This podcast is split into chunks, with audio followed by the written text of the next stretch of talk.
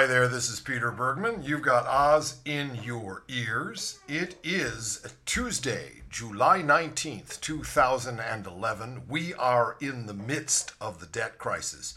Yo, it's scary. Proving once again that everything you know is wrong. Yes, it's debt crisis all the time, 24 7.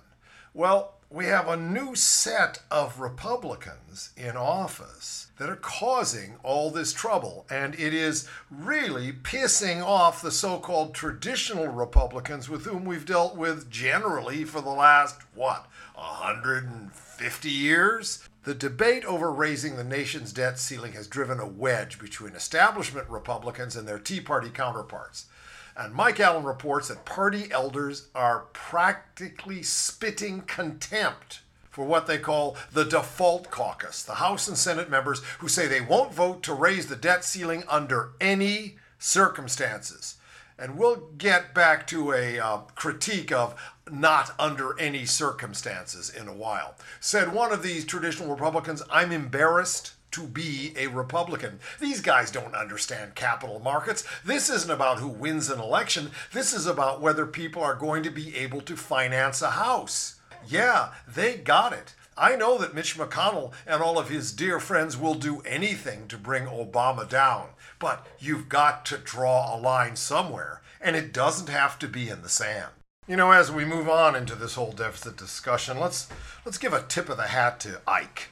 Eisenhower, who knew what it was all about. He said in his campaign kickoff speech in 1952, and by the way, he ran as a Republican, being an independent all his life, because Harry Truman had actually run up a deficit of $14 billion at the time. And this was after World War II, when we had the largest deficit in relationship to GDP. Okay, in his campaign speech, he spent most of his time on fiscal matters, warning that, quote, today, staggering federal expenditures for civil and military purposes have soared to totals beyond the comprehension of ordinary individuals. Heedless expense is an investment in bankruptcy. He said civil and military. Military is really not on the table today. Obama has mentioned it, but we know it's just marginal. If we're going to talk about ripping entitlements away from people who have paid for them or have medical difficulties, who are our brothers and sisters, let's talk about shrinking the military budget. Well, one of my favorite pundits, John Avlon, has written an article in he he works for the Daily Beast. Uh, an, an interesting blog. And he has a story on delinkage between fiscal responsibility and deficits in the GOP. GOP traditionally known for fiscal responsibility. They're supposed to be the ones to you know, be conservative with spending, and the Democrats are Keynesians who are constantly pump priming. Well, that was a nice balance, but now it's gone way beyond that. He said when George Bush took office, George W. Bush took office, RW, he squandered the surplus that he got from Clinton on tax cuts whose costs were compounded by two unfunded, one illegal foreign war, and a growth in domestic discretionary spending that outpaced even LBJ. And LBJ was spending it not only on another illegal war in Vietnam, but on the war on poverty, a real war, an expensive war. Where's that war today? I hate war, struggle, work against, triumph over. Avlon says this pain free approach was encouraged by Republican House leaders like Tom DeLay and others as a way to buy a permanent majority. This is when delinkage occurred, as Vice President Cheney famously told first term Treasury Secretary Paul O'Neill deficits don't matter. That's right. From the Republicans, we get the deficits don't matter because they can buy a permanent majority. Oh, they were just as cynical then as they are now. Mitch McConnell is just less graceful. He's a guy who's supposed to be some kind of cool political operative, but that's not how he comes off. He comes off as a real dodo. Now, David Brooks, I would call, if not a conservative blogger, certainly middle of the road, is into dissecting where the GOP stands today. He identifies the four classifications of GOPs who have refused to seize the chance to usher in the largest cut in the size of government in American history. Let's remember Obama put 4 trillion on the table and the Democrats were freaking out and still The Republicans said no, because Satan is the tax man. Okay, four types of Republicans. One, the Beltway bandits. American conservatism now has a rich network of Washington interest groups adept at arousing elderly donors and attracting rich lobbying contracts. That's the Grover Norquist crowd and all the other people who want to shrink government until it's small enough to, I quote them, drown in a bathtub. That is gothic. Okay, number two, big government blowhard. The talk radio jocks are not in the business of promoting conservative governance. They are in the business of building an audience by stroking the pleasure centers of their listeners. That's right. Limbaugh and all those bozos have no real politics. All they think about is the bucks. And then there's the show horses. Republicans now have a group of political celebrities who are marvelously uninterested in actually producing results. They just want to be seen. And of course, joining them are the permanent campaigners. For many legislators, the purpose of being in Congress is not to pass laws, it's to create clear contrasts you can take into the next election campaign. Now, I know the job of a politician is to get reelected, but you know, you can go a bit overboard. Now, Brooks says all these groups share the same mentality. They do not see politics as the art of the possible. They do not believe in seizing opportunities to make steady, messy progress toward conservative goals. They believe that politics is a cataclysmic struggle.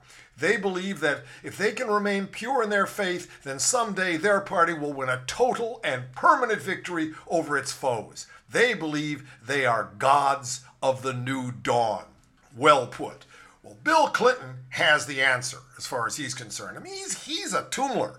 He says that he would invoke the so called constitutional option to raise the national debt ceiling without hesitation and force the courts to stop me. Come at me, baby, in order to prevent a default. Should Congress and the president fail to achieve agreement before the August 2nd deadline? Said Clinton, I think the Constitution is clear and I think this idea that the Congress gets to vote twice on whether to pay for expenditures it has appropriated is crazy. He noted that you shouldn't be able to say, well, we won the last election and we didn't vote for some of that stuff, so we're going to throw the whole country's credit into arrears. You go get 'em, Bill.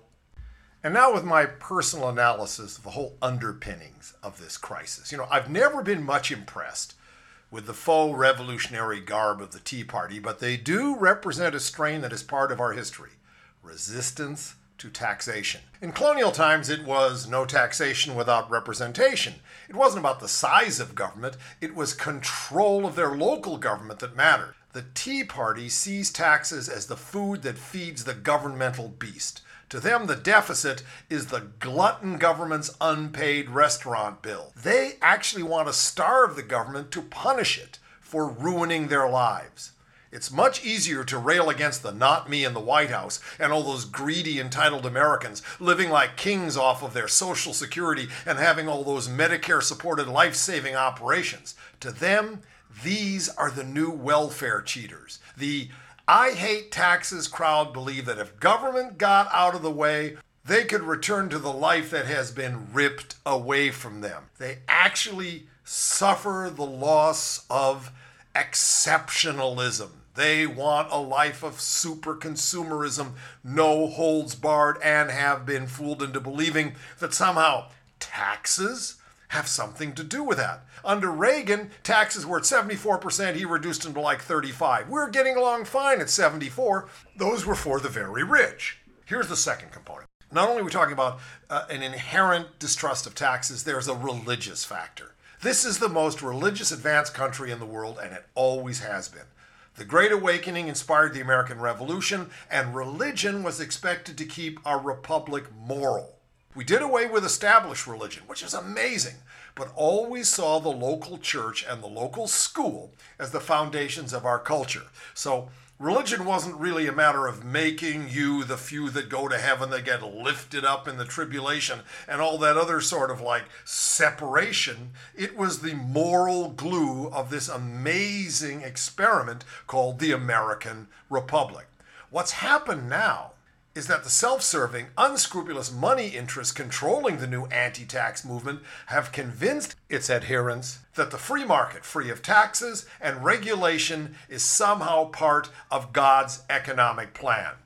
That's right. Market forces are God's hands at work. Oh, proof once again that everything you know is wrong.